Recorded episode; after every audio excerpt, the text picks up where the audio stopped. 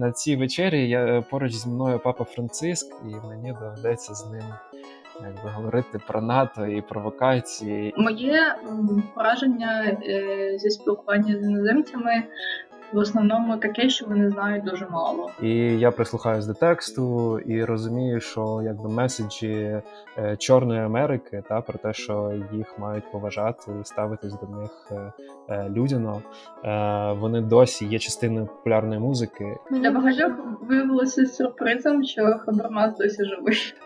Я почав дивитись на Imagine Джона Леннона іншими слов- е, очима, та виглядає як такий гімн хорошого русского, вибачте. Описував себе як пацифіста раніше.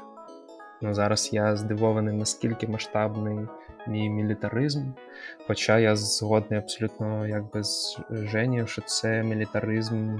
Та, Українці можуть собі дозволити ділитися цим публічно.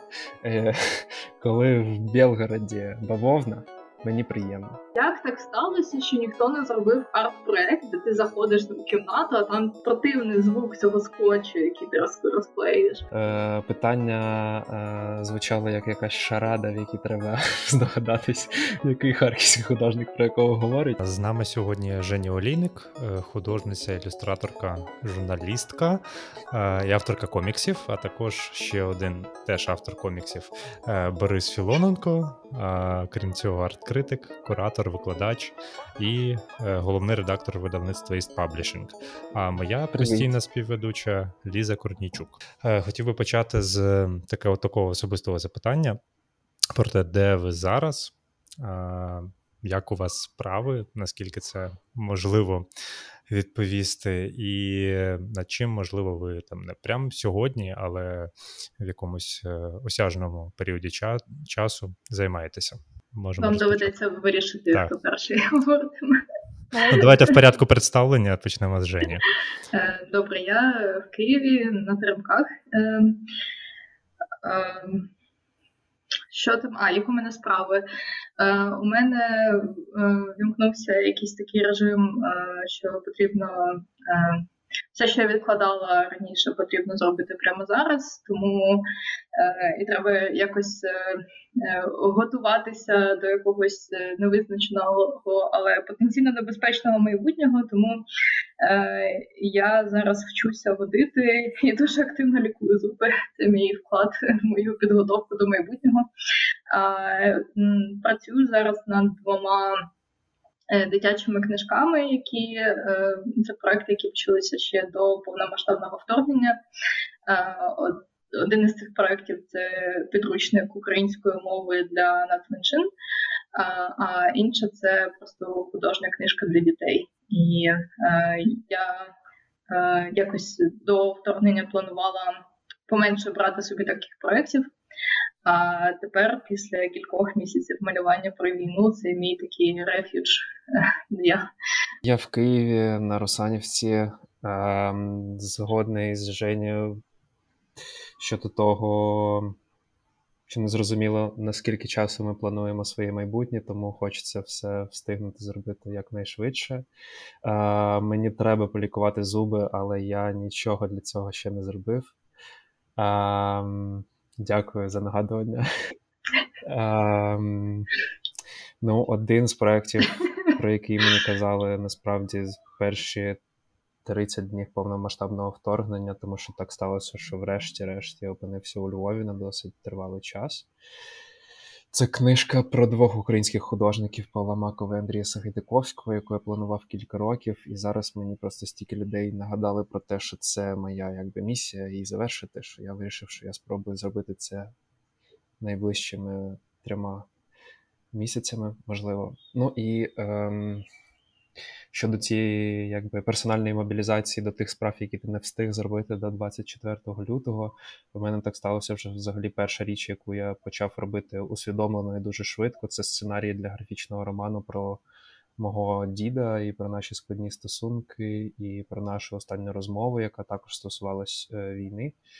Ем, тому я зараз працюю також над е, сценарієм графічного роману, і прямо зараз зі своїм колегою Данилом Штангеєвим ми робимо комікс про рубіжне Даня звідти, і ми зараз робимо коротку історію про це. такі справи. В цілому все вирівнялось. Час ділиться на роботу на фронт, так скажімо, і роботу професійну, і підтримку всіх близьких. Мама в Харкові.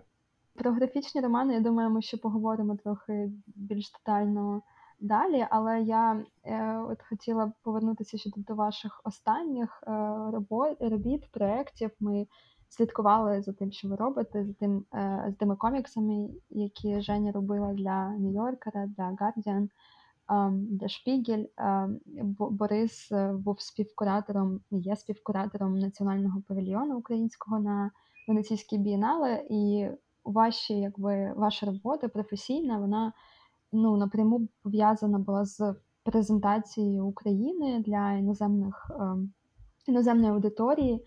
Е, і відповідно багато було очевидно і якогось досвіду спілкування з міжнародними майданчиками, з е, представниками. Тому наше питання до вас обох, на яке ви, мабуть, можете відповісти з трохи різних перспектив про те, як е, от які ваші такі можливо інсайти від спілкування з іноземцями про війну, що що вони постійно можливо питають, або що їм не зрозуміло, і ем, які у вас враження від, від цього спілкування? Е, я тільки хотіла виправити, е, що для Шпігеля я не малювала е, комікси, там була ілюстрація для них, і для Guardian я нічого не малювала, там просто вийшла стаття про українських художників, в якій серед іншого були про мене. Моє враження зі спілкування з іноземцями в основному таке, що вони знають дуже мало. Ем, для багатьох війна почалася 24-го, вони у 2014-му. Багато хто з них якось е, пропустив окупацію Криму, е, багато хто не розуміє е, нюансів щодо мови, щодо нашого стосунку до Росії, наших стосунків з Росією. Ем, і Е, багато хто не розуміє нашу неможливість і наше небажання бути з росіянами в одному просторі. Наприклад, у мене е, стало звичкою щойно. Е, до мене приходить якийсь запит на або на матеріал, де буде про українських художників, або на якусь виставку, або на взагалі якусь репрезентацію українського мистецтва. І мене увійшло в звичку питати, чи будуть там е, російські митці також. І е, це зробило мене дуже якоюсь настороженою, і щойно я бачу вхідних якийсь запит, е, то одразу вмикається цей. Е, е цей етап і ці от намагання вияснити, чи ти зараз в якомусь безпечному просторі. Ем, Кілька разів доводилося пояснювати щодо формулювань, що не варто називати публічно це конфліктом, це не не військовий конфлікт. Ем, один раз е, і я якось це пропустила. Мій комікс опублікував е, американський журнал The Nip, і е, вони також у тому ж випуску це був випуск про присвячений містам. Е, вони щоквартально, здається, роблять тематичні випуски. Це був про міста, і е, мене попросили зробити історію про Київ. І у листі, який мені написав редактор, також йшлося про те, що буде історія про Москву. І е, я якось наївно. Е, Ну, по-перше, мабуть, у мене ресурсу просто не вистачило пояснювати, чому е, не варто е, не варто, щоб була історія про Москву, а по-друге, тоді це було якось на ще здається на початку весни, е, що були якісь надії на російську позицію. Е, і мені тоді ще здавалося, що така історія могла б бути доречною в. Е, якщо вона добре зроблена. Але нещодавно вийшов ці випуски, виявилося, що вона не дуже добре зроблена. і Я була е, дещо засмучена і засмучена цим суфістом, з цим коміксом. Але також я подумала, що е, навряд чи б мені вдалося дійсно пояснити.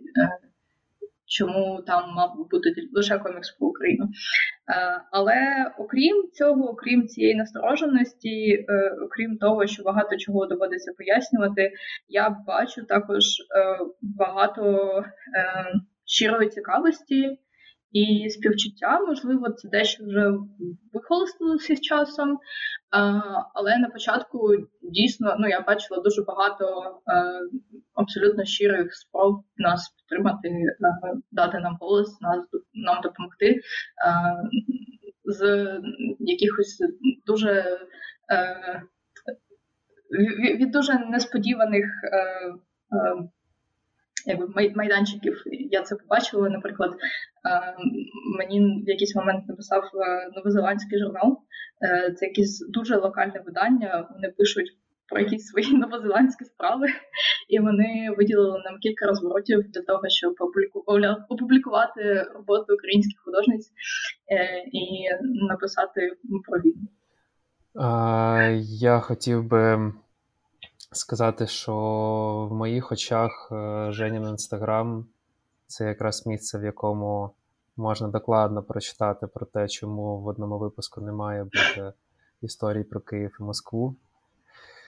Також я подумав, що історія про Москву може бути, якщо вона горить, але це ось, е, власне, те, чого я в собі не помічав в такій кількості до 24 лютого, та і зараз борюся з собою або не знаю. Коротше, радикалізація погляду на світ, вона теж постійно є моєю рефлексією.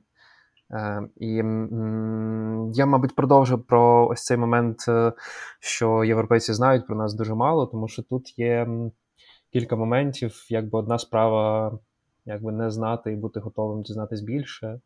Е, інша справа, якби взагалі готовність слухати. Е, і е, ще інша це певні механізми е, сприйняття інформації, тому що те, що я побачив одразу, і те, що мене сильно засмутило, та для для того, щоб було зрозуміло в ефірі якби про мій досвід, я виїхав на Венеційську бієнале якби з місією відкрити там український павільйон, і три тижні був в Європі. Е, більшу частину з цього часу я був е, саме в Венеції на міжнародній виставці і мав е, якби купу розмов з різними людьми з різних країн. Це були різні розмови.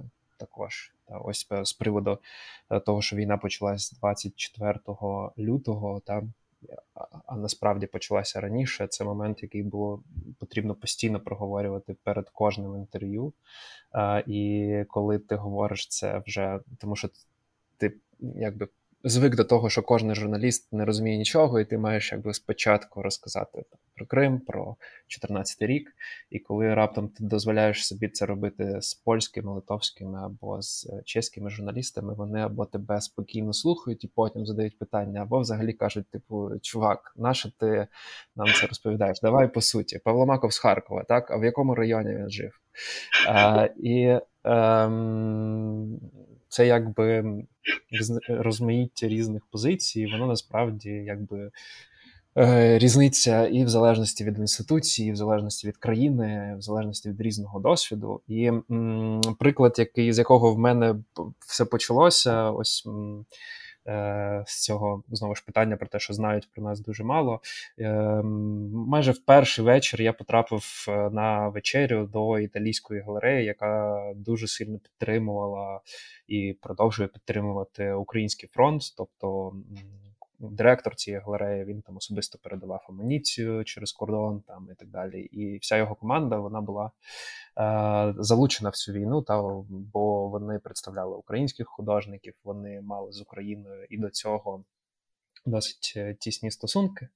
А, І м, також я бачу, що е, Павло Маков, Марія Ленько, одна з трьох кураторок нашого проекту, також Лізавета Герман Е, третя кураторка. Е, я бачу, що вони вже кілька тижнів в Венеції, і вони е, вже теж відповідають якимись дуже детальними насиченими відповідями і встигають розказати і про Київську Русь, і про козаків, і про політику в 90-ті роки, і про відлигу там якісь деталі.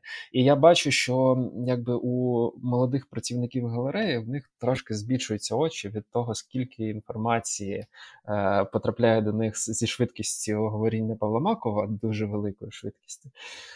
І я в якийсь момент така пауза. Я кажу: друзі, є можливість е, більш проста. Ось те, що вам розказують мої колеги, це ви можете почитати там Сергія Плохія, Тімоті Снайдера, є список книжок. Якщо ви хочете, типу, так е, глибоко, то візьміть і е, розберіться. Але загалом існує якби. Міжнародні домовленості, кордони і е, 91 рік незалежність України, референдум, е, Будапештський меморандум. Це теж, мабуть, там трошки складно, але є одна річ: типу, ми незалежна країна з територією, перетин якої армію іншої країни означає якби, війну, інтервенцію, захоплення і так далі. І я думаю, ну має допомогти та, е, трошки підтримати розмову ця позиція, але через там дві секунди мені один з працівників галереї каже: Ну, а хіба ви не хотіли вступити в НАТО? І я розумію, що на цій вечері я поруч зі мною папа Франциск, і мені доведеться з ним. Якби говорити про НАТО і провокації, і ем, це говорить про те, що якби знання це одна штука, та і дійсно незрозуміло, хто ми такі для більшості європейців, але м, також ось це мислення конспірологічними моделями та і е, пропагандистськими моделями, які в Європі досить давно засіли, та російськими моделями мислення про Україну. Е, це, мабуть, найбільш складне. Тобто, наскільки б людяним цей роз, ця розмова не була, вона дуже часто впирається в подібні ситуації. Мені найскладніше е, іноземцям було пояснити, е, чому це не путінська війна. Ну з такими якимись е, типу дуже очевидними штампами пропагандистськими я не стикалася. Ніхто не писав мені, що ви збиралися вступити в НАТО, але мені часом доводилося дуже довго і детально пояснювати людям, чому ми вважаємо, що всі росіяни причетні, чому це не закінчиться на Путіні, е, і чому російське суспільство має з цим розібратися, і чому це не історія лише незалежної Росії, чому це е, якби. Е, чому розбиратися з цим доведеться спочатку ХХ століття? А у вас от після цього враження, після цих спілкувань, у вас якось З'явилися, можливо, певні такі розуміння, на що зробити акценти в цих комунікаціях? Чи у вас просто там опустились руки від того, що дуже важко пояснити, чому НАТО там або чому чому ми не заслуговуємо, як і кожна країна, на те, щоб бути вторгнутою? А, Чи у вас навпаки з'явилися якісь відчуття, що цей шлях довгий, але там його, ну ми його будемо проходити? Ну коротше, які у вас от. Після смак після цих е, розмов? Чи все гірше, ніж ви думали, чи все не так погано? Е, Скажімо так. мене є велике розчарування е, від того, що мої очікування були не такими. Але коли ти роз... ну, починаєш бачити, які, на які питання треба відповісти і знайти можливість про них говорити, ну зараз я думаю, що якби налагодження ці, цього діалогу можливе, і цей діалог відбувається, по-перше.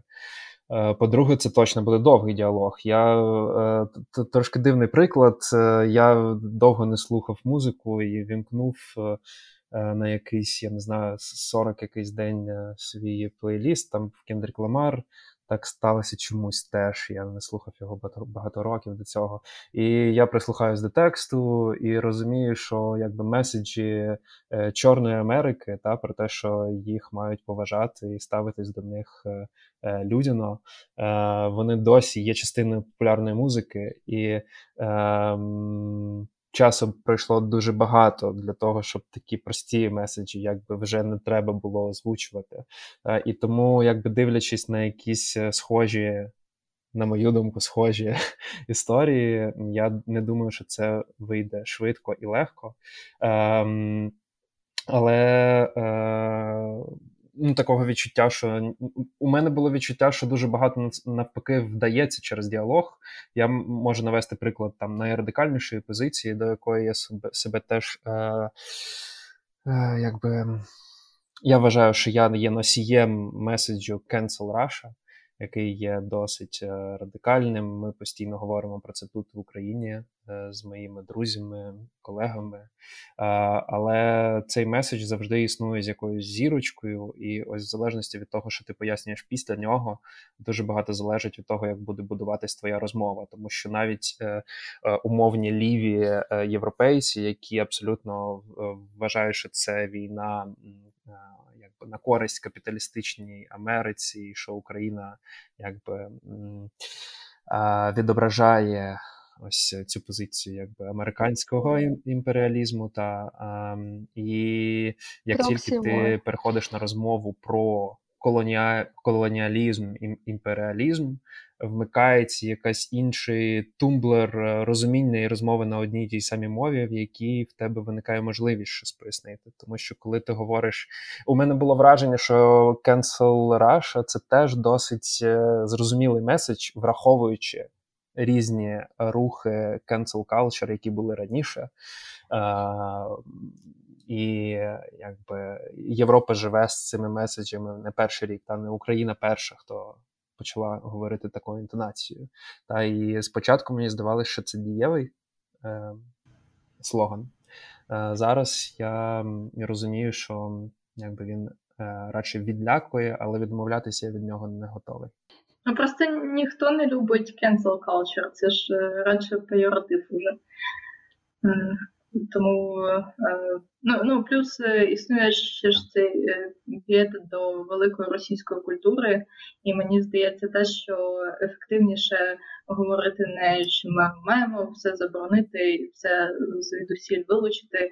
А що ми маємо навпаки, ми маємо переглянути все це. Ми маємо уважніше дивитися на цю велику російську культуру і е, з'ясувати для себе, чи дійсно вона така велика і.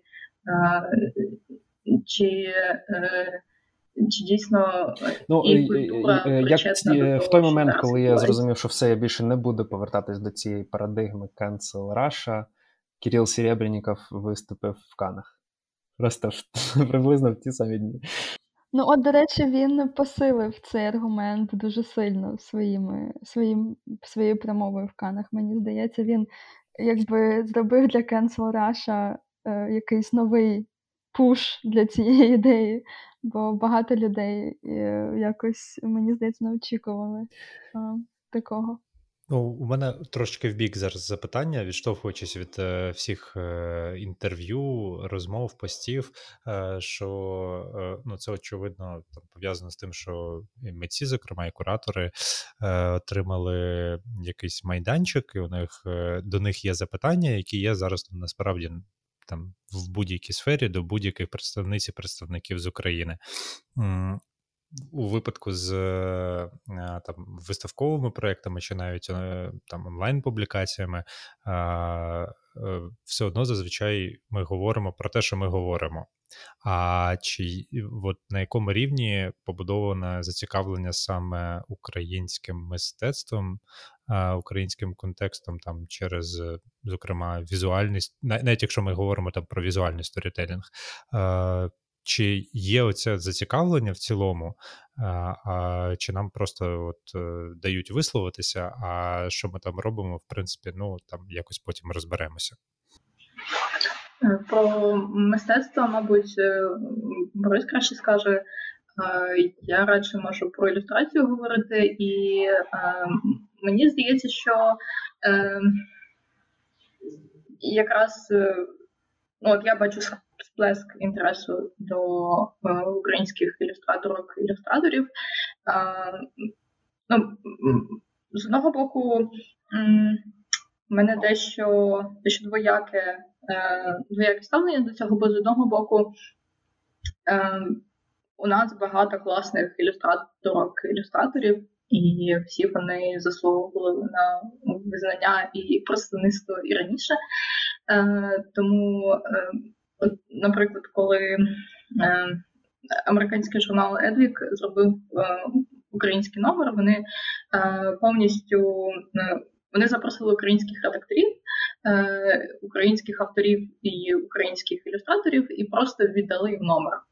І мені здається, що це якийсь такий ідеальний приклад допомоги, коли ти просто віддаєш свій майданчик е, тим, кому це необхідніше. Е, але це я до того, що вони набрали базу українських ілюстраторів. І мені написали з комішеном, але не в цей український номер. Мені запропонували зробити обкладинку взагалі там на іншу тему. Там щось було про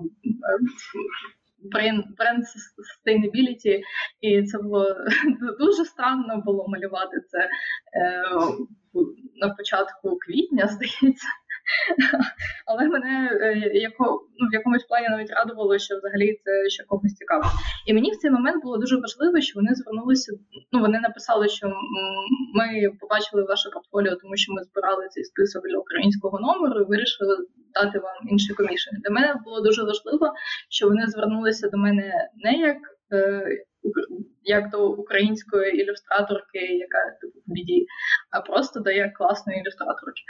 Е, Тому з одного боку мене радує, що е, така увага і таке бажання е, найняти і допомогти таким чином. З іншого боку, мені б звісно хотілося, щоб це відбувалося в інших обставинах.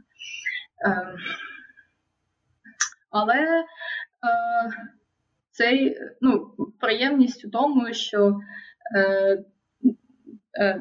що це матиме якийсь тривал, триваліший ефект. Тобто е, ми маємо там якісь контакти з директорами тепер, е, маємо якісь усталені зв'язки, і якби просто наших імен у цій сфері нині буде більше, навіть якщо це не буде пов'язано з війною.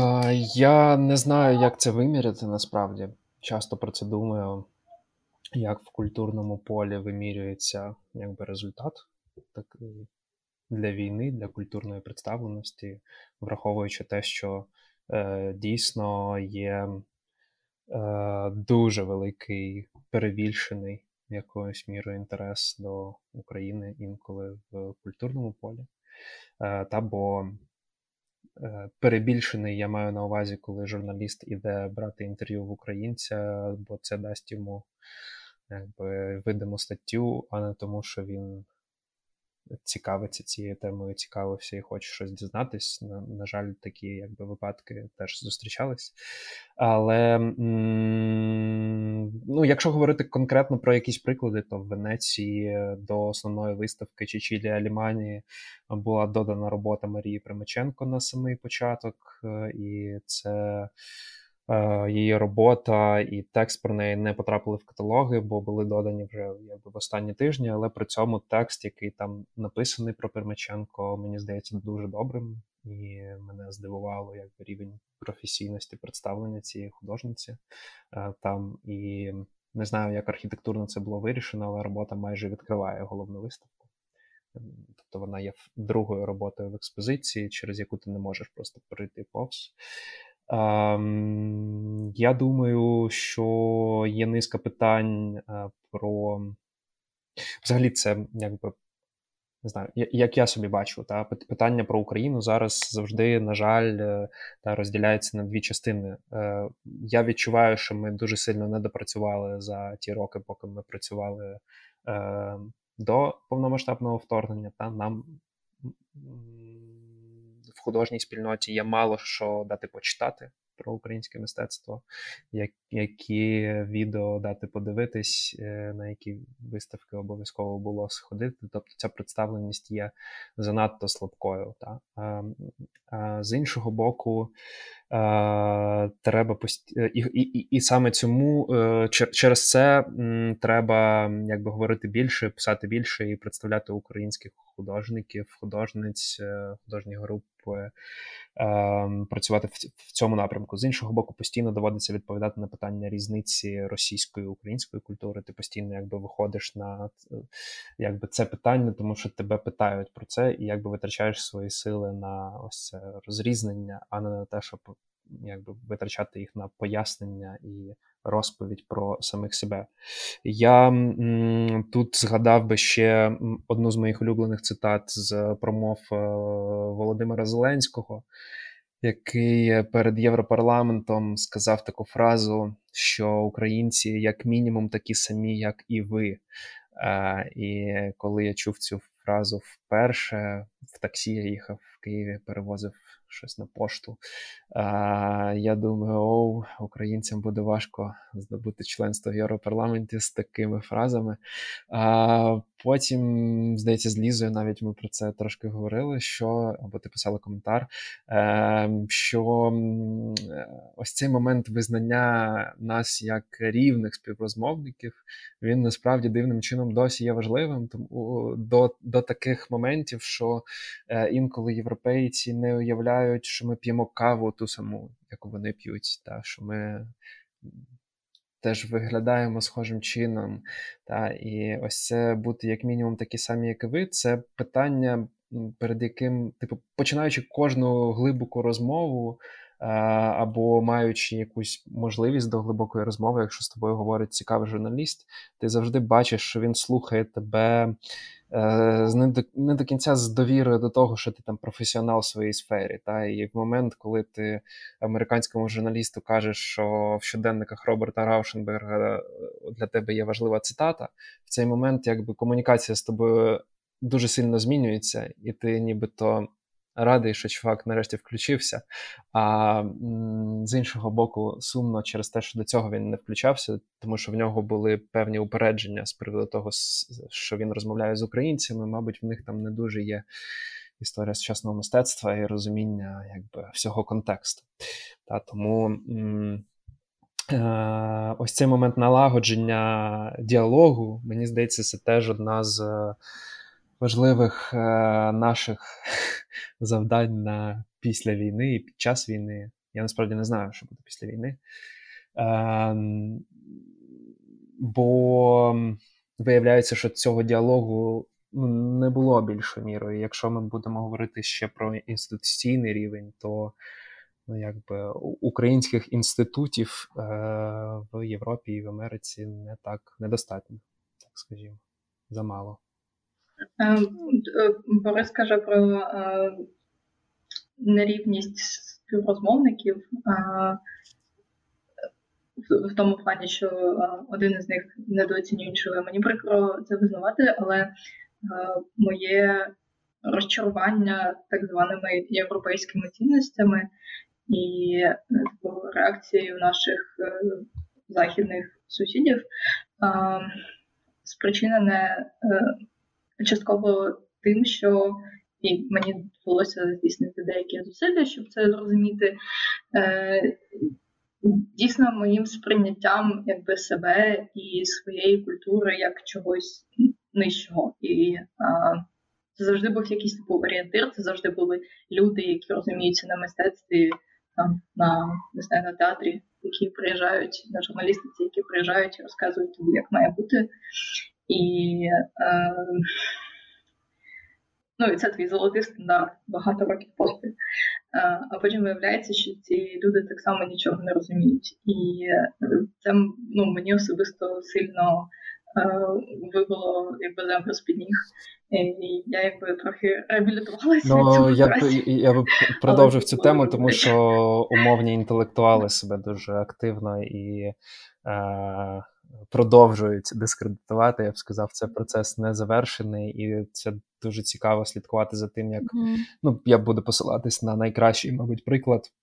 Юргена Хабермаса і відповідь Єрмоленка Хабермасу. Та е, коли ти бачиш, що людина, яка створила певну теорію і візію світу, вона сама може нею не послуговуватись, і Єрмоленко якби користується мовою свого опонента рапто, раптом та, для того, щоб пояснити більше його його мовою. Для багатьох виявилося сюрпризом, що Хабармас досі живий. Так само, як е, з. Да, і так само, як і з Чомскі, теж е, мені дуже відгукується те, що ви кажете, і якраз той коментар, який ти згадував. Одна справа, коли там прості прості я кавички ставлю це слово, європейці не знають, чи ми п'ємо там ту саму каву, або там, може, і кращу каву. А інша справа, коли культурні огляди, да, краще, я наголошую на цьому. Але інша справа, коли дійсно культурні оглядачі, і ще більш боляче, коли це там інтелектуали просто дивуються тому, що ми там слухаємо ту саму музику і знаємо ті самі референси, да, можемо процитувати того, тих же самих е, художників чи теоретиків. Словом, оце от е, ну да, недовіра до нашого, до наших компетенцій, водночас розуміння, що в нас в нас все ж таки, можливо, дійсно не такий професійний рівень в плані, що в нас менше професіоналів, але, можливо, досвіди наші, досвід українців і українських професіоналів, він значно багатший, оскільки спирається і на вивчення цього західного канону і стандарту, і орієнтація на нього, але водночас і рефлексії на, на ті. Далеко не західноєвропейські процеси, які відбуваються, відбувалися тут ем, історично і політично. І от е, у нас тут є ще одне питання в цьому розділі, тобто. І після Майдану був цей сплеск е, інтересу до України, і зараз він, очевидно, ще сильніший. Але як, можливо, у вас є ідеї, як нам перейти від цього от раптового такого екзотизованого сплеску до от є такі українці, і вони зараз роблять там охоплення на сайтах, е, до того, щоб якийсь системні, системний інтерес до нас відбувся, щоб Е, щоб українські е, імена стали частиною також, е, хоча б навіть тих сфер, де їх мають досліджувати. Наприклад, там, щоб слов'янські оці студії почали більше цікавитися якимись іншими країнами, окрім Росії, щоб список людей, які щось можуть сказати про українську культуру. Теж не визначався російськими експертами, як це зараз відбувається. Тобто, як конвертувати цей Е, сплеск, який є зараз, у щось довготривале, що ми можемо для цього робити. Може нічого, я не знаю, може в нас немає ресурсів щось для цього робити. Це Мені здається, що частково так і є, бо е, зараз це говоріння з іноземцями це окрема робота. І е, мені здається, єдиний спосіб досягти якоїсь. Е, хоча б більш-менш адекватної репрезентації, це просто багато-багато разів повторювати всім, що типу, якщо ви хочете говорити про Україну, то ви маєте також пошукати яких-небудь українців, які могли б можливо щось про себе розказати. Ну тобто, мені здається, що це просто немає якогось. Е, немає якоїсь цікавої, красивої відповіді на це питання. Це просто якась марудна, довга, нудна робота, стукання всім по голові, що ми тут є, ми існуємо. Дивіться, у нас є оце, і оце, і оце. Е, цим, мабуть, культурна дипломатія якась мала б займатися, але по факту всі, у кого багато підписників в інстаграмі. Я спробую якісь приємні приклади назвати, щоб трошки. Е, Не знаю, чи ви підібрали нас Женю як оптимісти і песимісти. Мені здається, ми більш-менш песимісти. Е, І ця програма може піти в повну темряву. Але є якісь приємні виключення в моїй практиці зараз за ці 4 вже місяці. Наприклад, ем, у видавництва IST Publishing є різні читачі в різних країнах, і так сталося, що канадський художник Крейг Леонард, е, про якого я нічого не знав, е, підписаний на нас кілька років. На момент там першого, ну вже початку повномасштабної війни написав Каті Носков приват, я так розумію, в інстаграмі. Вони спілкувалися до цього і написав, що його запросили як художника в Канаді на виставку про війну. І йому здається, що він недостатньо знає про Україну, а тим більше, що він не може висловлюватись від імені українців. Тому найкраще, що він придумав, це попросити наше видавництво зробити якусь книжку зін, як, в якій ми будемо говорити від себе. І ось сьогодні ця виставка кілька годин е, або ні, треба враховувати різниці в часі. Коротше, ця виставка сьогодні має відкриватися, і ми зробили зін який називається Last Supper Before the War. Е, остання вечеря перед війною, тому що я досить так пройшло вже там півтора місяці е, від 24-го, коли я вирішив, що треба. в мене є час для рефлексії, і, можливо, треба згадати, як було до війни е, такого масштабу. Я зрозумів, що я не можу знайти цей момент, що мені здається, що і восени, і 8 років, і до Майдану 14-го року я знав вже на рівні певних відчуттів, що таке війна. В мене родичі з Російської Федерації, тому я думаю, це не випадкове знання. А, І ем, Е, я зрозумів, що подія, яку я точно знаю, що вона була до 24 лютого, це вечеря на запрошення Лізи Білецької, однієї з редакторок журналу Нога, е, яка через цю тривожність, яка була на початку року, вирішила запросити друзів на вечерю з тим, щоб Е, вечеря називалася передвоєнна, перша передвоєнна вечеря, е, щоб таким чином ми могли спілкуватися і просто говорити про щось, а не тільки якби працювати і переживати, а розділити цей досвід. І виявили, що це була і остання вечеря також. І якби через цю вечерю, мені здається, нам. Е, вдається краще комунікувати наш досвід з в даному випадку Канадою, та тому що Е, це теж важливий досвід, який я отримав е, в Венеції. Те, що твій персональний сюжет, твоя історія, історія конкретних художників з конкретними долями і з тим, що вони вирішили робити після 24-го, чим вони займаються зараз, є більш дієвим ніж якісь політичні заяви та і е, якісь спроби логічно це пояснити, тому що в усіх є відповідь про НАТО та в кишені. А якби на особисту історію ти маєш підтримувати розмову якби масштабу особистої реакції. І те, що сьогодні відбулося в Києві, мені здається дуже важливим в цьому сенсі. Тому що якби таке ставлення відчужене, воно мені воно теж е, відомо певною мірою. Та Я думаю, що я був недостатньо залучений в війну з 14 року по 22 Я відчуваю якби певну дистанцію, яка була між мною і фронтом. Але ем, ось сьогодні приїжджає в Київ, е, приїжджають чотири політики. Тут варто е, скористаюся паузою, варто е, відразу зауважити, що ось на момент запису да, в Київ приїздять італійський прем'єр Маріо Драгі, французький президент Еммануель Макрон і німецький президент Румунії. Шольц присутність е, тут, е, е, відвідування міст, які постраждали найбільше в Київській області, здатне нарешті включити цих людей в діалог, якби з якимось більшим змістом. І ну, для мене це. Теж один, ну, типу, великий шок. Ну, типу, не не, не можуть політики, які е, сидять в Е, за столом Великої Сімки бути присутніми всюди, та і як вони вимірюють свою компетентність прийняття рішень, якщо для більш е, змістовного е, зв'язку з реальністю їм потрібно на 118 119 який день да, відвідати вже звільнені території, щоб нарешті якби розмовляти про війну. Ем, коротше, це був спіч про те, що поки ракета не прилітає в твоє місто, ти не здатний якби реагувати на це емпатично.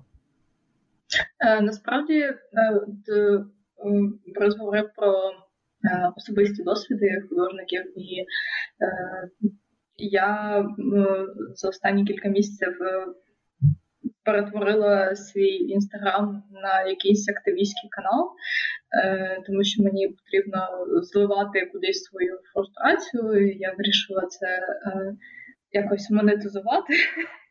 Таким чином, що я типу е, пишу про те, що відбувається в Україні, або як знову обісралася російська опозиція або ще щось, і в кінці кидаю посилання на повернись живим.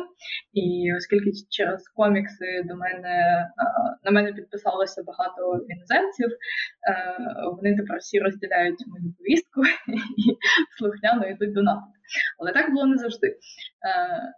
Ну, спершу, як як і для ну, для багатьох було дивно е, скидати гроші на армію. Для нас це ну, абсолютно норма, але навіть е, моя знайома, яка вже давно живе в Британії, е, вона е, перед 24-м е, я публікувала посилання на поверни живим, і вона писала мені, типу, як я можу е, опублікувати це посилання і щоб не згадувати, що ці гроші йдуть зброю. бо я не можу цього пояснити своїм типу, західним колегам і своїм західним друзям, що як це ці ця благодійність на зброю на війну, це ж погано. І е, мені здається, що для багатьох людей, які на мене підписані, і які більш-менш регулярно якийсь мені фідбек дають на те, що я пишу, е, для них цей перелом стався, коли. Е, коли росіяни відійшли з Київської області, ми всі побачили, що що там відбувалося, і європейці теж це побачили. І я написала, що ось це відбувалося за 30 кілометрів від мене. І таку я жива, не зголодована і не в якомусь підвалі, лише тому, що там стояло ЗСУ. Ось лінк на повернись живим. Мертвим людям не потрібна гуманітарна допомога. І багато людей написали мені, що вони ніколи в житті не думали, що вони будуть донатити на армію, але вони прям пішли і зробили. І е, мені досі іноді про це пишуть. Мене це дуже радує. Взагалі, проста думка про те, що пацифізм е, можуть собі дозволити країни, на які ніколи ніхто не нападе, вона має якось частіше звучати е, десь майоріти перед очима е, оцих людей з країн, де ніколи нічого страшнішого за ковід, давно нічого страшнішого за ковід не відбувалось. Ну так, але що що цікаво, що це в принципі це ж думка, яка властива була і ну, умовно дуже багатьом з нас, зокрема там українським художницям і художникам, а, і пацифізм, і взагалі відсторонення від там політики, політики цінностей там реальної політики неважливо. І так само там донатити на армію. Багато хто знову ж таки дуже такої широкої категорії нас не хотів. А, У вас є відчуття, що це якісь е, справді такі суспільні чи мікроспільнотні е, зміни, і що зараз е, ця позиція, вона ці зміни, ця позиція, вона якась ну можливо не монолітна, але узгоджена між собою в середовищі українських там ілюстраторок, ілюстраторів, художників, загалом людей вам. Особисто доступних або принаймні які перебувають у полі вашого зору. Е, для моєї приятельки, наприклад, зараз е, вона іноді пише про це, і я бачу, як для людини дуже е, боляче приймати те, що вона ну, все життя в неї якісь були пацифістські, скажімо так, цінності, що вона виступала проти воєнних дій будь-яких, і їй взагалі. Ну, тобто, звісно, вона зараз донатить на ЗСУ, звісно, вона збирає на це гроші, бо що ще ти будеш робити? Але їй якось дуже боляче, бо вона розуміє, що це іде в розріз з її старими цінностями. І ну, мені цей досвід не близький, не знаю, бо я можливо, тому що у 2015-му ще кілька років після того е, мій партнер служив в, армії, і це якось було частиною мого життя, і, мабуть, е, мені менше мені хотілося дуже сильно ігнорувати цю частину нашого життя, але мені не вдалося. Ця, ця частина життя е, жила зі мною в одній квартирі. Тому, можливо, от е, для мене якогось такого перелому і не відбулося, але я недавно десь прочитала фразу, що мілітаризоване е, суспільство не тієї країни, на яку нападають, а та, яка нападає. Бо е, всі ці процеси для нас цілком нормальні. Ну, Що ми можемо ще робити, крім того, що захищатися? І ось. Е, я думаю, що це більш-менш узгоджена думка, дійсно, але є люди, які досі е, продовжують рефлексувати з цього приводу, і навіть люди, які досить серйозно проти. Е, але це фінансування армії, але це якісь випадки мені особисто не знайомі. Вчора говорив про це зі своїм другом. Він якби жалівся трошки як волонтер на те, що в нього є Е, друзі, які досі вважають, що це не потрібно робити.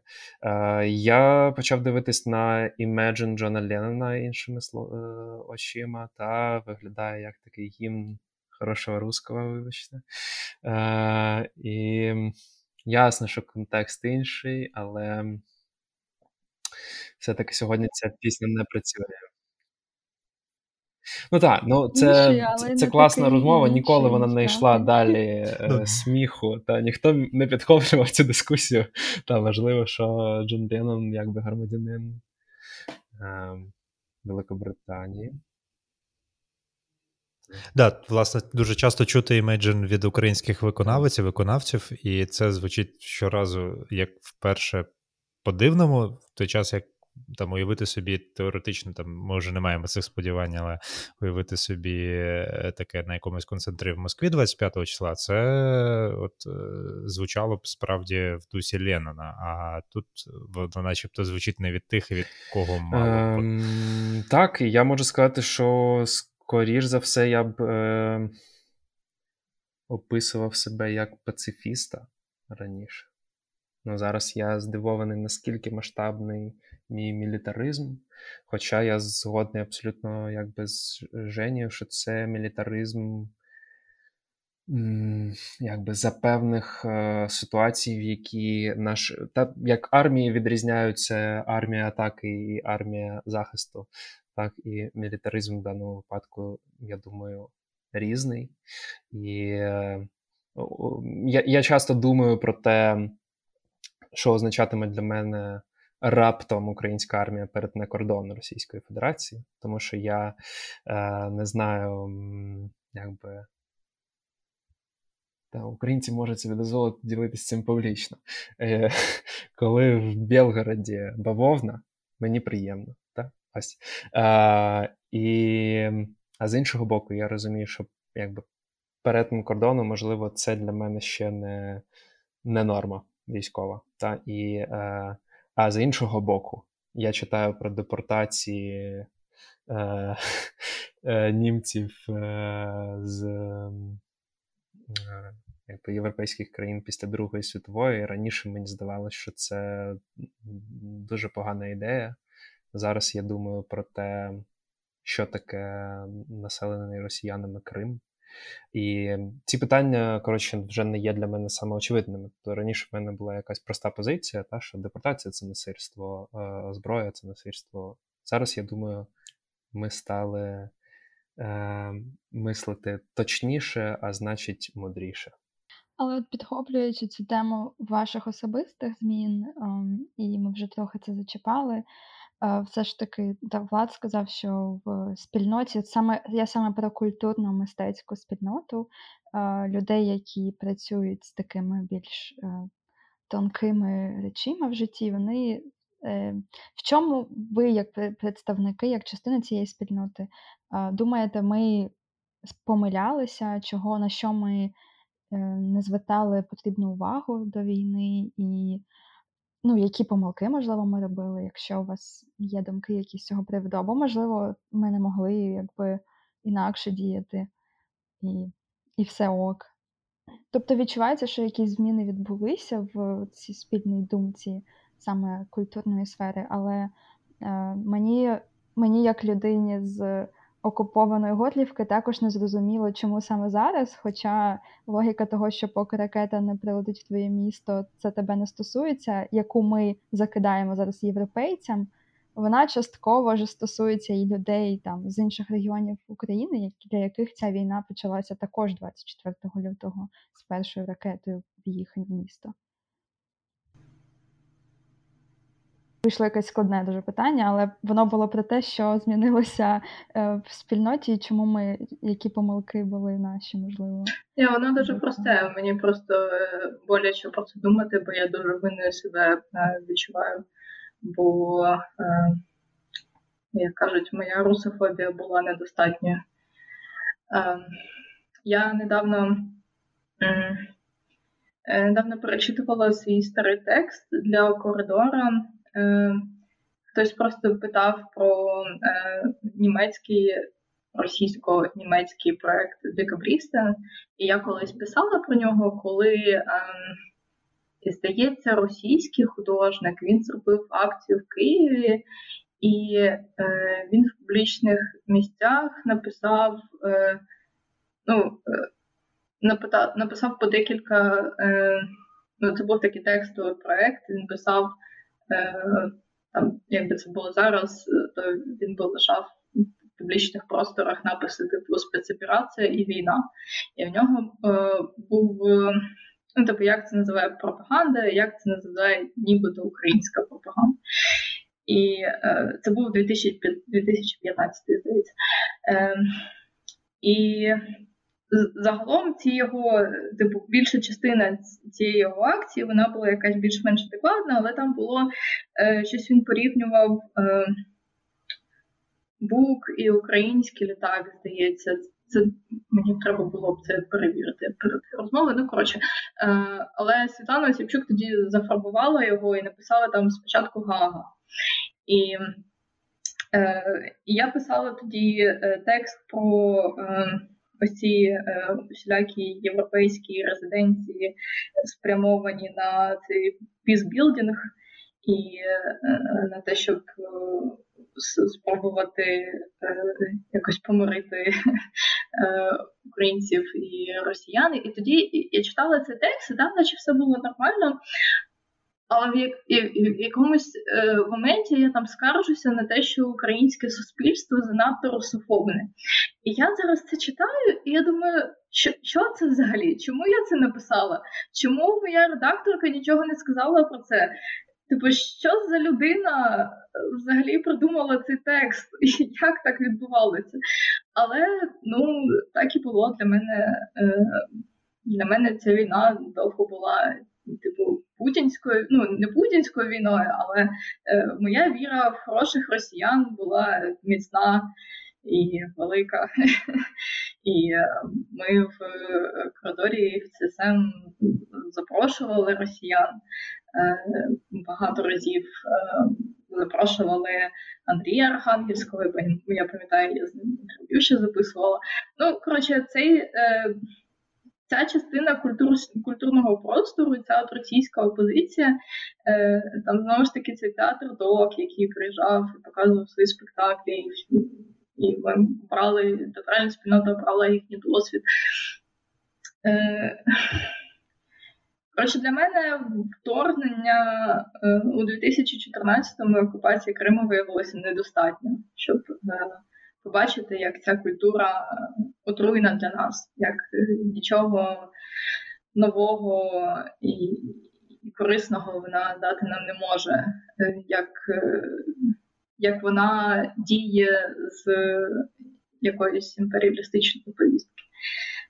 Все це було для мене невидиме. І е, чому мені важко сказати? Можливо, тому що для багатьох людей, на чиї думки погляди я справилася, вона була невидима так само. Е, Тепер, звісно, це вже не так. Ну, але е, також була якась, е, знову ж таки, зараз. Е, е, згадала просто останній е, срач на Фейсбуці про вилучення е, російських книжок з бібліотеки, і згадала, що коли в нас почали після 2014 року забороняти віз е, книжок з Росії, то я теж думала, ну от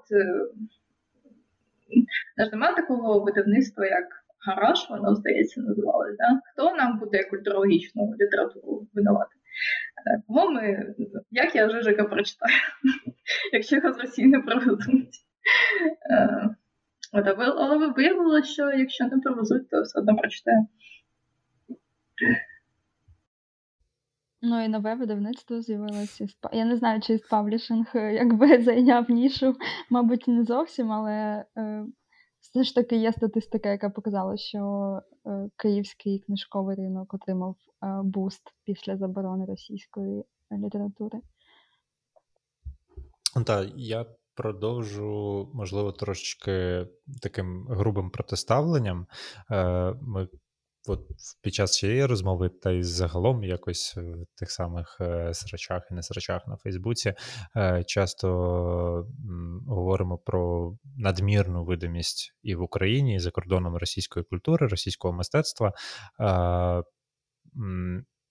І водночас часто говоримо про якесь е, заміщення його, надання голосу е, українцям, митцям і місткиням, і е, там і сучасним, і колишнім, в цьому справді дуже багато різних там кейсів від кіно до там живопису. Але якщо у нас якась якась пропозиція зараз з'являється, то чи вона з'являється взагалі системно, і де ми, можливо, знову ж таки, спираючись на вашу критику, де ми не допрацювали і за минулі вісім років, і взагалі на таку на внутрішню видимість себе. Е, там Пам'ятаю, що там співкураторка е, Бориса Ліза Герман е, якось говорили, що от для неї є великим викликом те, що у нас мало мало де можна згадати прижиттєві великі персональні виставки, що вони часто трапляються, на жаль, з художницями і художниками вже після їхньої смерти. І е, що ось ця зацікавленість в українській культурі за кордоном, вона теж чимось дуже схожа. Що от коли щось стається жахливе, е, ця зацікавленість вона з'являється, де ми, можливо, самі. Чогось не запропонували. Е, ну Тут не можна звинувачувати, вочевидь, е, самих митців е, мисткинь, але можливо, як якась спільнота, як е, екосистема. Де наші системні такі. Е, Та, мені здається, проблеми. художників, художниць звинувачувати нема сенсу. Але, м- мабуть, добрий приклад павільйон Росії в Венеції для того, щоб його розглянути. Тому що для мене це досить неочевидний якби сюжет, е, в якому теж відбувається. Е, е, є якась група людей та думка. Нещодавно раптом чомусь озвучена в КМДА також про те, що російський павільйон має відійти Україні та, ось в Венеції. Та, І це якби певна логіка, як, про яку ми говоримо, та, коли місця там російських галерей займають українські галереї е, і так далі. Е, е, щодо павільйону Росії, тут є дуже цікавий момент з тим, що ми не знаємо, коли ми саме його втратили. Е, тому що, скоріш за все, аж в 94-му році, як про що говорить моя персональна розвідка, коли якби держава Україна і міністерства, які могли б якби відвоювати якісь свої території в Венеції, вони від цього відмовились е, через певну там Е, фінансову нестачу чи кадрову та бути присутніми там і не вважали це за потрібне е, відстояти. Та я я завжди думав, що це відбулося раніше, або якось автоматично, як е, часто кажуть, через те, що Росія правонаступниця Радянського Союзу, але це не та історія з павільйоном. І зараз існує стратегія того, що ми реферуємо до Ханенків, до меценатів, які підтримали створення цього е, павільйону Венеції, а також е, за інших джерел були навіть ініціаторами побудови цього павільйону. Е, в залежності від того, хто говорить, е, згадують е, Варвару Хоненко, інколи її не згадують і реферують тільки до Богдана Хоненка. Е, і тут виникає якби питання про те. Що для української Вікіпедії Богдан Хоненко це філантроп, це майже перша його дефініція. Там, Може, може не перша, але вона кидається в очі, що філантроп. А загалом не знаю, я би говорив, що він чиновник Російської імперії. Та? І а, тут е, виникає стільки нашарувань а, е, того, як нам працювати з нашим спадком дійсно, та е, спадком е, якби України в Російській імперії, України в Радянському Союзі, України часів незалежності. Е, а з іншого боку, якби бути, мабуть, коректними до викликів сучасності, тому що мені здається, що в цій боротьбі є також багато колонізуючих механізмів, в яких ми вважаємо, що павільйон Росії має відійти Україні, а не, наприклад. Киргізії. Я не знаю, я умовно називаю, та? згадав кілька художників, та, будучи павільйоном цього Радянського е, Союзу. Та? І м, е, я думаю, що відповідаючи на питання, що треба робити, роботи дуже багато. І роботи багато не тільки в тих, хто робить, не знаю, наукові розвідки, хто займається культурною дипломатією, хто займається побудовою інституцій, зв'язків між українськими і європейськими інституціями, світовими інституціями. Та, А також, е, мені здається, і в умовно тих людей, які можуть бути глядачами, читачами, слухачами, тому що моє враження. Е, багатьох років було в тому, що в нас е, ми не дуже ми недостатньо добрі глядачі читачі один одного. Коли ми робимо багато персонально якоїсь роботи, всередині наших спільнот ми отримуємо недостатньо фідбеку, який взагалі е, якби підтримує нашу працю. Та мені здається, що це поодинокі і рідкісні випадки, або випадки, коли це інколи вдається згуртуватися якісь маленькі спільноти, де ти дійсно маєш можливість обговорювати, критикувати і критикувати один одного досить е, сильно, але після цього продовжувати працювати разом. Ось цих соціальних механізмів, мені здається, всередині нашої спільноти спільнот е, досі не напрацьовано. Тобто, і мені здається, що автоматично воно не з'явиться, хоча я можу сказати, що я став е, за своїми спостереженнями. Е, більш уважним до того, що роблять навколо мої друзі, мої колеги, е, яким раніше, можливо, я не надавав стільки уваги. Ну, Тому що це не було обов'язковим з точки зору моїх там професійних та е, е, зацікавлень.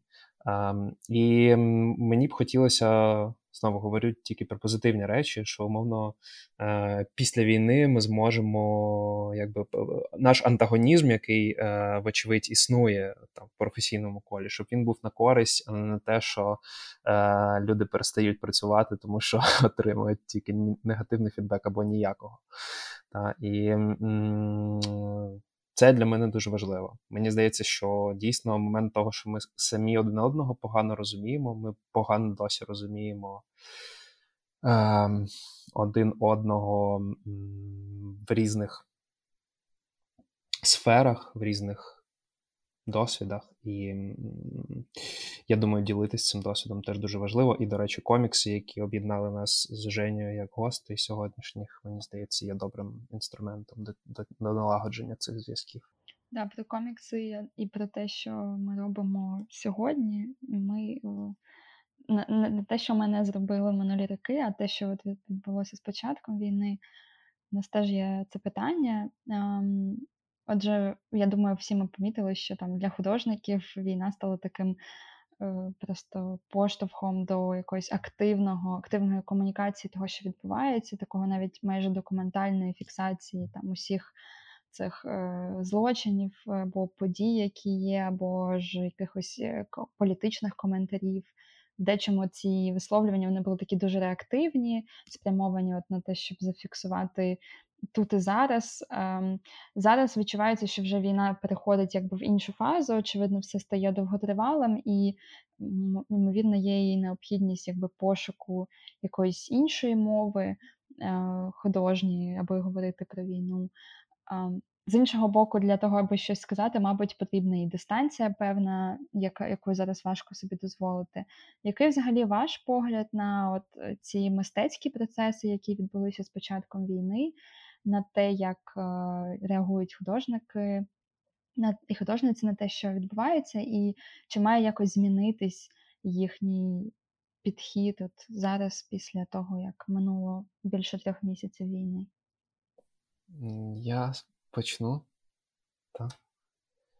Ем... Ну, це класне питання. У мене є на нього багато відповідей теж враховуючи досвід Венеційської бінали, також разом з Марією Ланько і Елізаветою Герман ми зробили там на одну виставку неочікувано е, більше, ніж планували, тому що Чичілія Алімані і команда Бієнали запропонували нам. Використати ділянку 20 на 20 метрів в самому центрі Джардіні для того, щоб створити там тимчасовий павільйон України і показати більше художників. І Е, зараз там відбувається виставка з змінною експозицією, коли одночасно там представлені 70 робіт, е, і кожні півтора-два місяці ми плануємо 5 разів поміняти цю експозицію.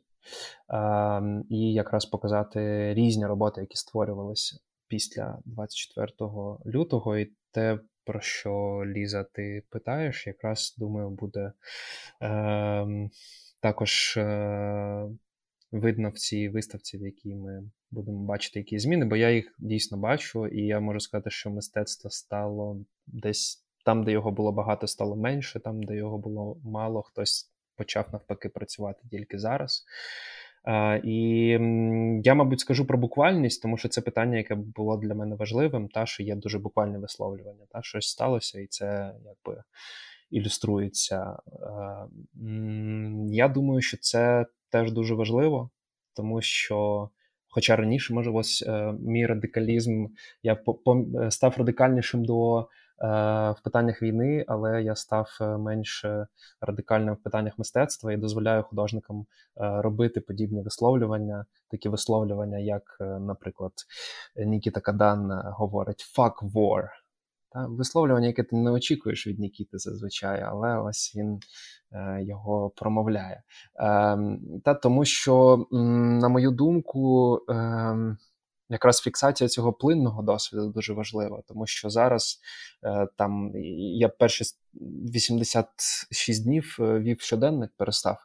Е, потім і зараз трошки жалкую. Та я бачу, скільки повертаючись на 5 сторінок назад, я бачу, що мій досвід настільки змінився, і він змінювався для кожного з нас стільки разів, що зафіксувати його інакше не вдасться. Та і ця фіксація також е, візуальна, теж важлива. А з іншого боку, будучи куратором такої виставки, вона називається П'ятца Україна в Венеції, та коли я розповідаючи про цих художників, також розповідаю про Україну і війну в Україні.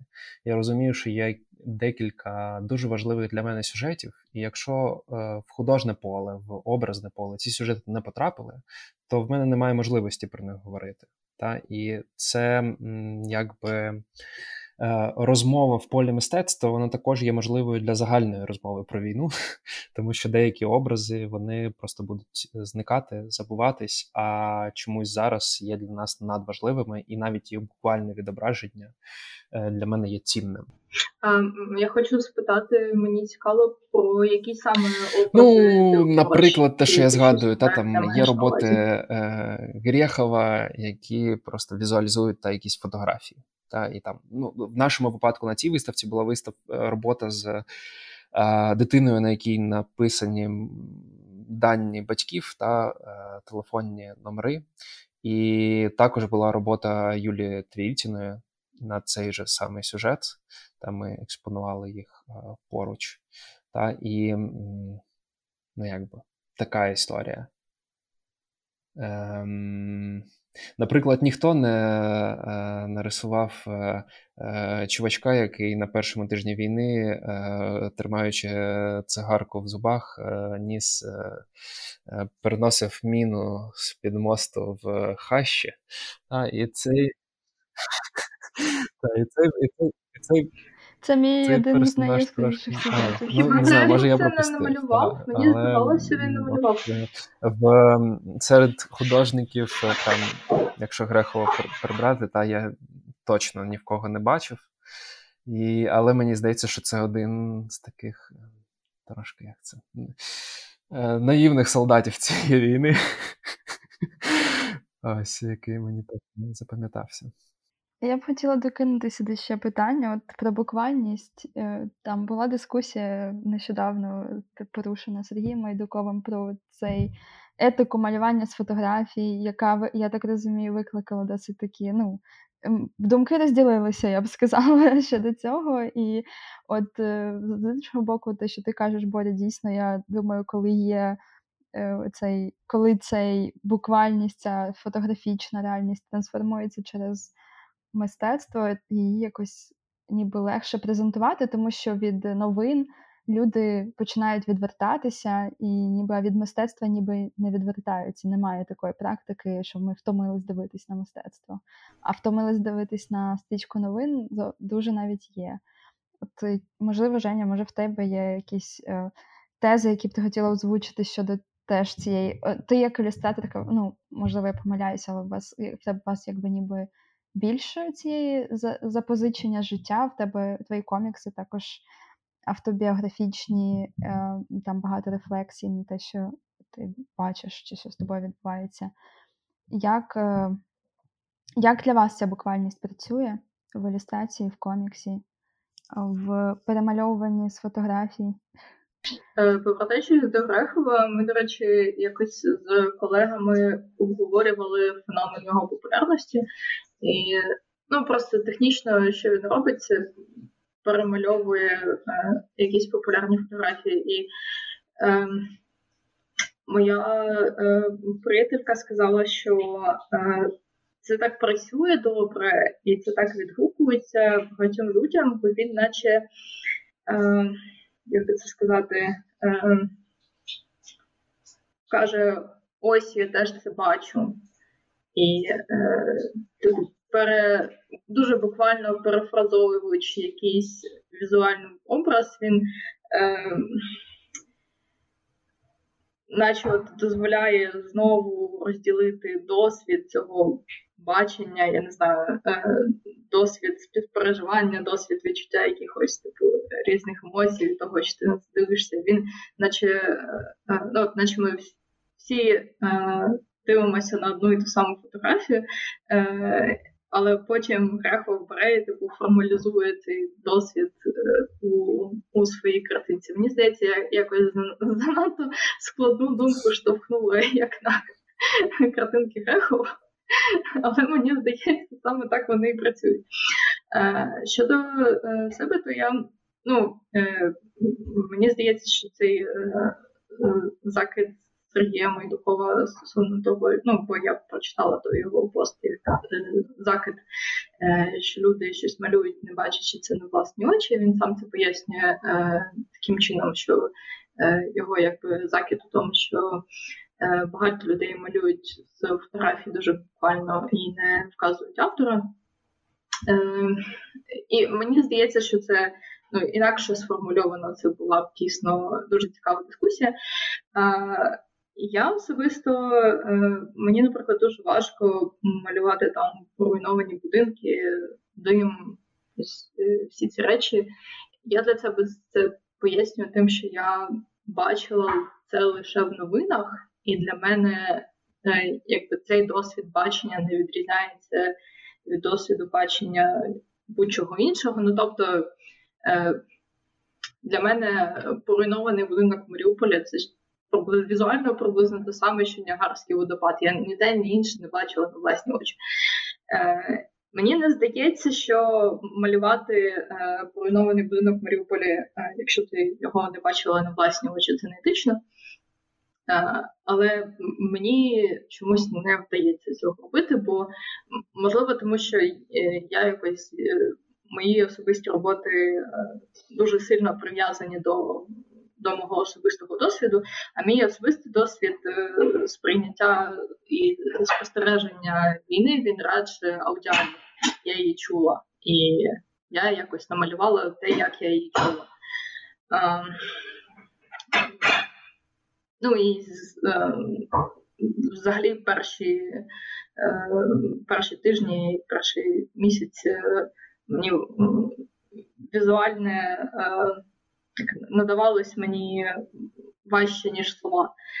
Писати було набагато легше, тому і зображення там того, що ми робили, того, як я почувалася, звелося до якихось дуже простих чорно-білих малюнків лінійних. І так так довгий, так, таким довгий час і лишалося. Ну і е, зараз зрозуміло, що е, всі ці перші досвіди, які всі ці перші переживання, які ми мали, коли ось щойно прилетіли ракети, е, вони не унікальні. Багато людей пережили це вісім років тому. Е, але коли це стається з тобою, ти хочеш просто зафіксувати буквально кожну емоцію, яка у тебе виникає. І ми в перший день ввечері вирішили заклеїти вікна, принесли скотч, ми е, в. Ми були у моїх батьків, це будинок за містом, і там дуже багато вікон, як виявилося. Я ніколи не думала про те, що їх там багато, поки не почала їх заклеювати з обох сторін. І в якийсь момент мама почала кричати на нас, бо її почав дуже дратувати цей звук скотчу, коли він розкручується. Е, і я клеїла ці вікна і думала, як так сталося, що ніхто не зробив арт-проект, де ти заходиш в кімнату, а там цей е, як, як я не знаю, яке правильне слово підібрати, це противний звук цього скотчу, який ти розклеїш. Е, я зараз думаю, що ніхто не зробив арт-проект про це, бо це якийсь мікроскопічний епізод в цьому досвіді переживання близькості військових дій. Е, тому що за цим досвідом було багато інших досвідів. Це перший мікроскопічний просто затерся.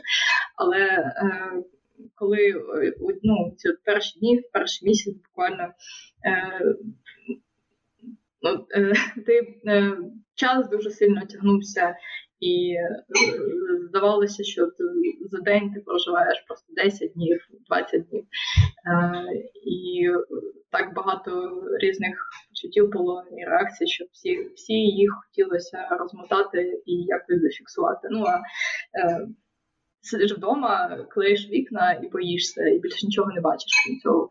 І лишається тільки ось твій побут, і твій так званий внутрішній світ. І е, ну, це лежало якби переді мною, це я і почала малювати.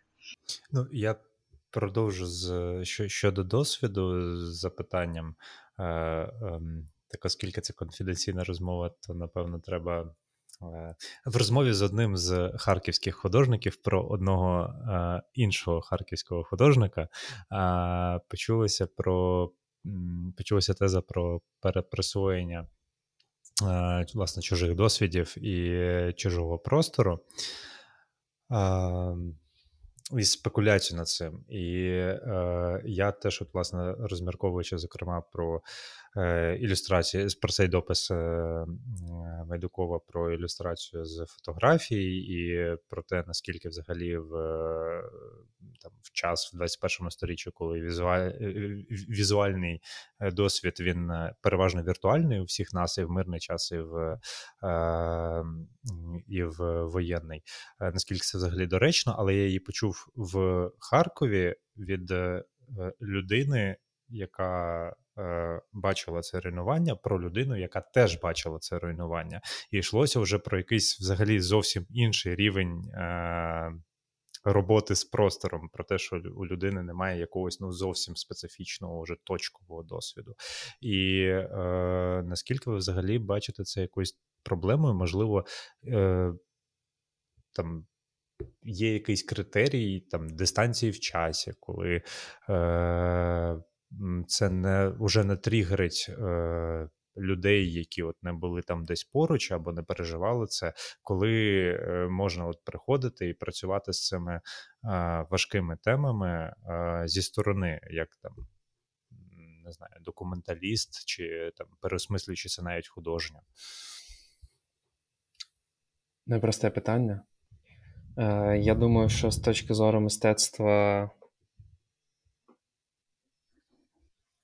воно не є вирішальним.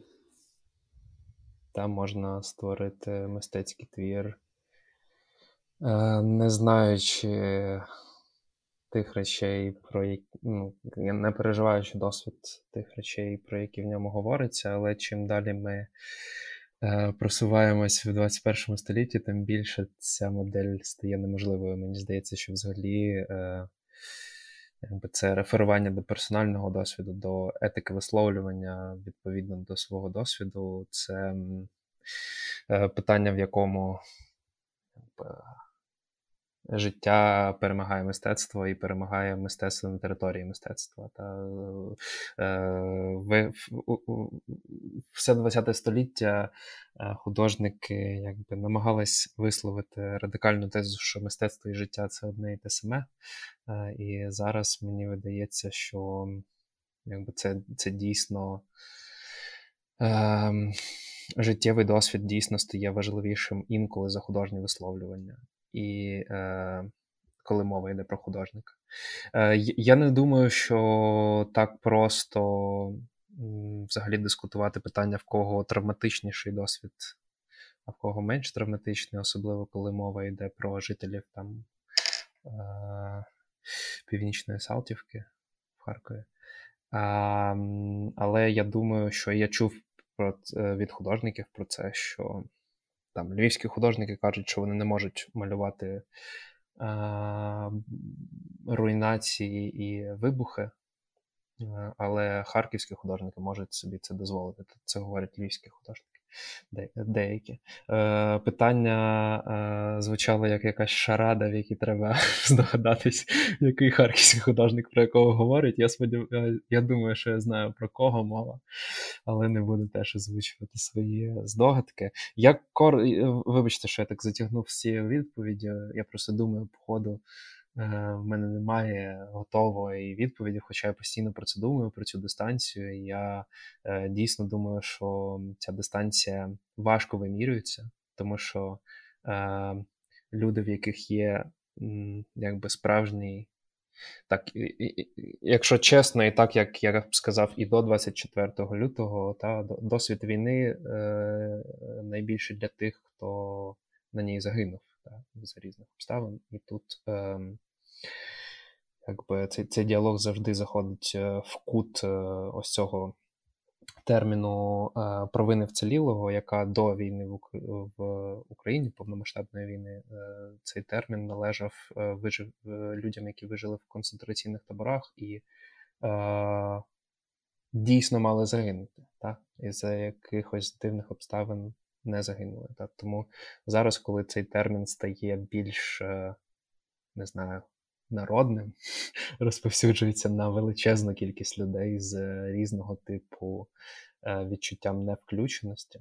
Та цей е, е, якби досвід відчуття, що ти не можеш говорити про війну, він також досить поширений. Я скажу за себе особисто, що до 24 лютого я вже рік як готувався робити графічний роман про Володимира Сосюру. Е, Володимир Сосюра був е, солдатом кількох армій в, на початку X століття, і це перша думка, яка в мене виникла, і потім я сам з собою погодився на це, що я не можу робити цей роман поки що. Якби, е, Бо не маю. Ну, ет- ет- етично в мене немає а, відчуття, що я маю право якби розповідати про досвід е, Сосюри, хоча, е, враховуючи досвід моїх знайомих, які мають е, досвід війни і набувають його зараз, я можу сказати, що я відчуваю певне делегування того, що я можу про це говорити, яке від них іде також. Та, що можливо.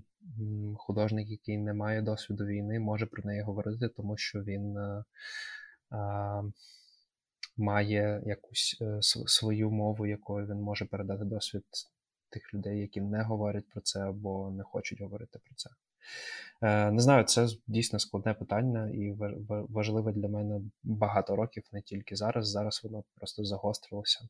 Ти ти ви говорите, ну ти говориш про цю от, ем, якби близькість, яка там дозволяє чи не дозволяє, або і це навіть такий фрагмент, фрагмент, фрагментація цього досвіду. Там, Тобто, чи ти як українець можеш говорити про війну? Ну, очевидно, так, але з іншого боку, да, можливо, там про те, що відбувається там.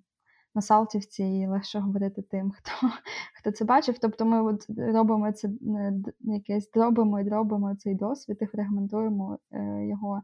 А з іншого боку, є враження, що і, в принципі, війна, яка почалася в 2014 році, досить сильно повпливала на мистецтво, і е, було багато рефлексій на цю тему. А те, що відбувається зараз, повномасштабна вже фаза, і вона, очевидно, призведе до того, що мені здається, що нам ще довго-довго доведеться е, говорити лише про війну, і, можливо, ну, можливо, не доведеться, але не буде важко говорити і на якісь інші теми мистецтво, оце от повоєнне буде, очевидно, буде присвячено багато рефлексіям на цю тему. Але як ви думаєте, як нам працювати з темами окрім війни?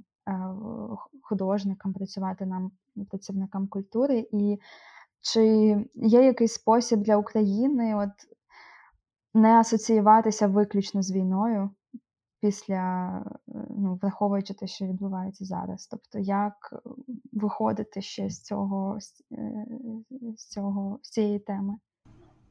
Чесно кажучи, коли я е, прочитала це питання в переліку, е, я подумала, а про що ще?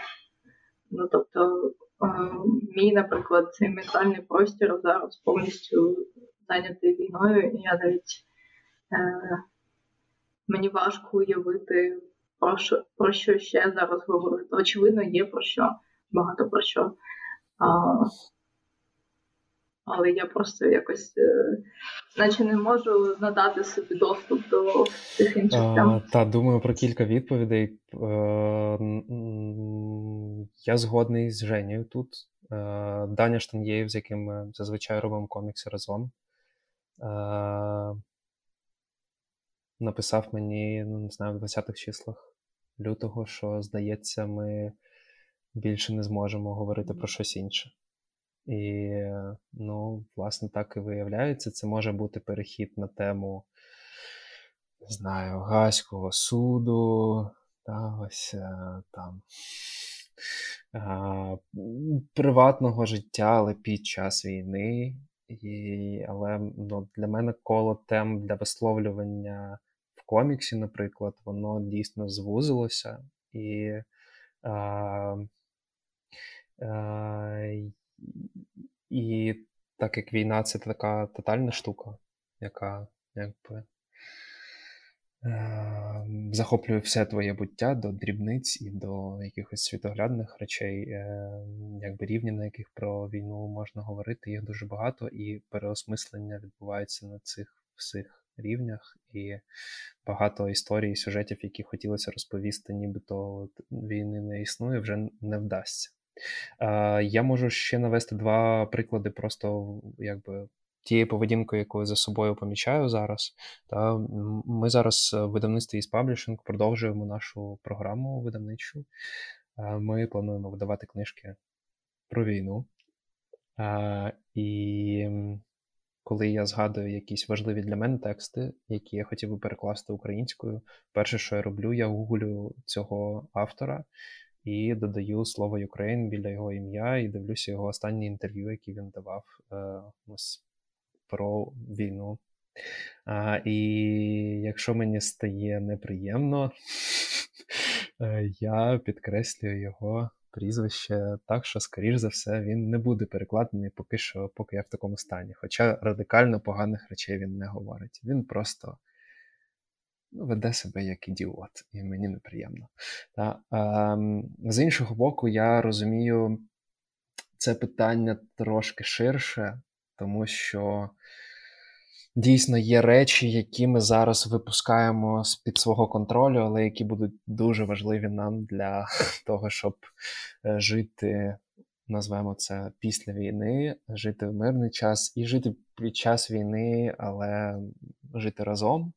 Та Ем, такі речі, як е, не зараз багато моїх знайомих зайняті питанням про психологічну підтримку військових, перше, що теж є якби питанням вкрай важливим. Перше, що приходить мені в голову, але це теж стосується війни. Але ще е, я часто говорю Е, там з друзями, знайомими та про освіту після війни, про архітектуру після війни. Е, і тут є така парадоксальна ситуація, що поки ми про це говоримо, насправді це вже вирішилося, як це буде. Я бачу, що мер міста Харкова вже з Норманом Фостером знають, як перебудувати Харків. Я е, знаю, з якою швидкістю українські міністерства на прохання Офісу президента вже розробили якісь програми про те, якою буде Україна після перемоги, і е, дали якісь відповіді на це е, приблизно за два тижні роботи е, в абсолютно якомусь турборежимі, як то кажуть, політичний термін. І я не можу зрозуміти для кого ці відповіді, та тому що, е, повертаючись до теми нашої розмови оголошеної, та що таке після війни, я не знаю, тому що я не знаю, ким я буду після війни, чи буду я після війни взагалі існувати. Е, я не знаю, з яким досвідом я буду в тій якби відтермінованій е, точці, і з яким колективним досвідом ми будемо. Та? Тому що, згадуючи, як ми змінилися після оприлюднення фотографії з Бучі і е, інших міст, та? я думаю, що е, подібні досвіди в нас будуть ще. І, можливо, кілька разів. І е, чи той план на майбутнє, який сформульований зараз е, за посередництва там міністерств на майбутнє, наскільки він взагалі буде читабельним е, після катастроф, там з таких колективних катастроф, не кажучи вже про персональний досвід, який е, кожен має знову ж таки по-своєму. Хтось втратив все, хтось втратив близьких друзів, хтось втратив рідних. Та, і ми, ну, кожен досвід є персональним, і ми не зможемо якби, говорити так, нібито ми однакові. Ну, наостанок, напевно, вже таке запитання теж власне про те, як говорити, якщо не про що говорити. До вас, як до людей, які працюють з медіумом, медіумом коміксу, запитання, напевно, таке трошки інтуїтивно побудоване, е, що видається, що він багато в чому зручний саме для таких е, важких тем, е, можливо, посттравматичних наперед. Зокрема, для такого, можливо, дещо дистанційованого е, пояснення, е, не буквального, як там, можливо, там кінематограф чи фотографія. Е, Чи є взагалі ось такий сенс в розподілі на буквальні і небуквальні медіуми, більш зручні чи менш зручні, е- і, зокрема, про комікс, як про медіум, з яким ви працюєте. Е, мені взагалі завжди виділення коміксу як якийсь особливий медіум здається дивним, бо він, по-перше, буває дуже різним. Е, друге, це такий самий інструмент для висловлювання, як і всі інші. Е, для мене зручність його полягає, можливо, е, в тому, що це за бажання текстуальне медіум. Е, і, наприклад, якщо мені запічити і написати колонку в який-небудь Нью-Йоркер або сайт важко, так з коміксом це зробити трохи легше. І мій, наприклад, е, план е,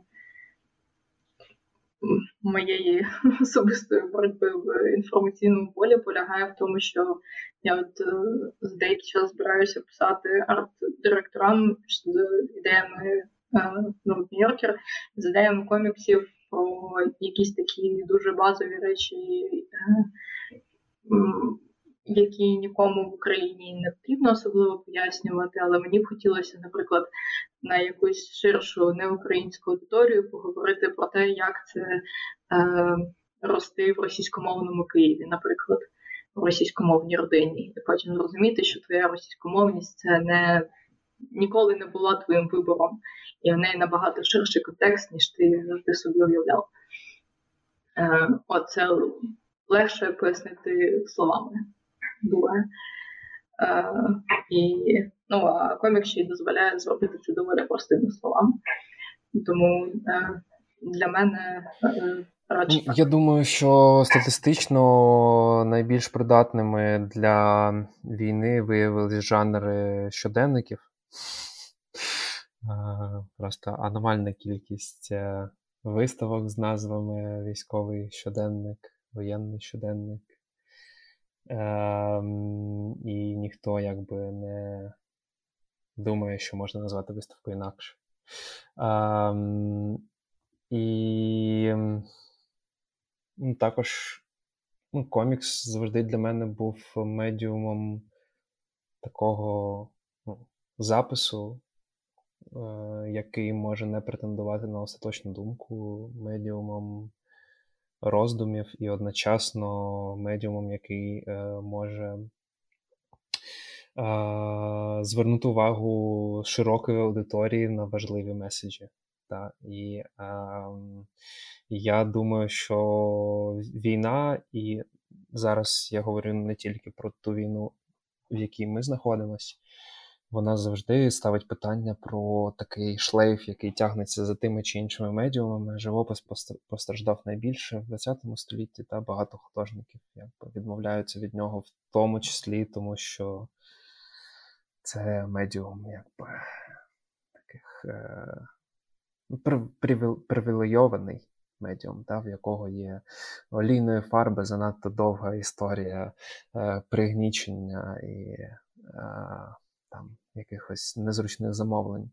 Але м, я бачу, що переосмислення цих медіумів все одно відбуваються. Якісь е, дійсно потребують більшого часу, якісь потребують меншого часу. Та, там Архітектура потребуватиме часу.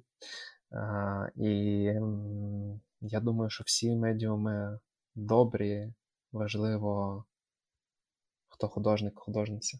Я лише хотіла додати, що, мабуть, і щоденник, і комікс в цьому сенсі такі виявилися такими придатними, тому що це пряма мова, і це досить е, такий хороший баланс між тим, щоб не, не занадто узагальнювати, але при цьому повідомляти те, що відбувається в найбільш такий. Е, не знаю, можливо, сприятливий для емпатії спосіб.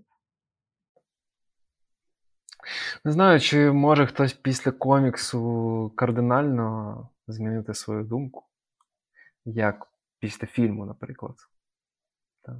Але знову ж, мабуть, залежить від твору. Та залежить від твору і від е, авторок і авторів. А, І дуже сподіваємося, що Почули багато планів від вас, зокрема, і е, побачимо е, від е, конкретних конкретної авторки і конкретного автора і комікси, і не лише комікси. А, Знову ж будемо, напевно, чекати і на ваші статті, зокрема, чи принаймні пости їх завжди буде цікаво співставляти з досвідом вже наявним. Будемо прощатися. З нами були сьогодні Женя Олійник і Борис Філоненко, а також моя співведуча Ліза Карнічук. Дуже дякую вам за цю розмову і за можливо навіть думки, які ми спробуємо розкрити в наступних дякую. епізодах нашого подкасту.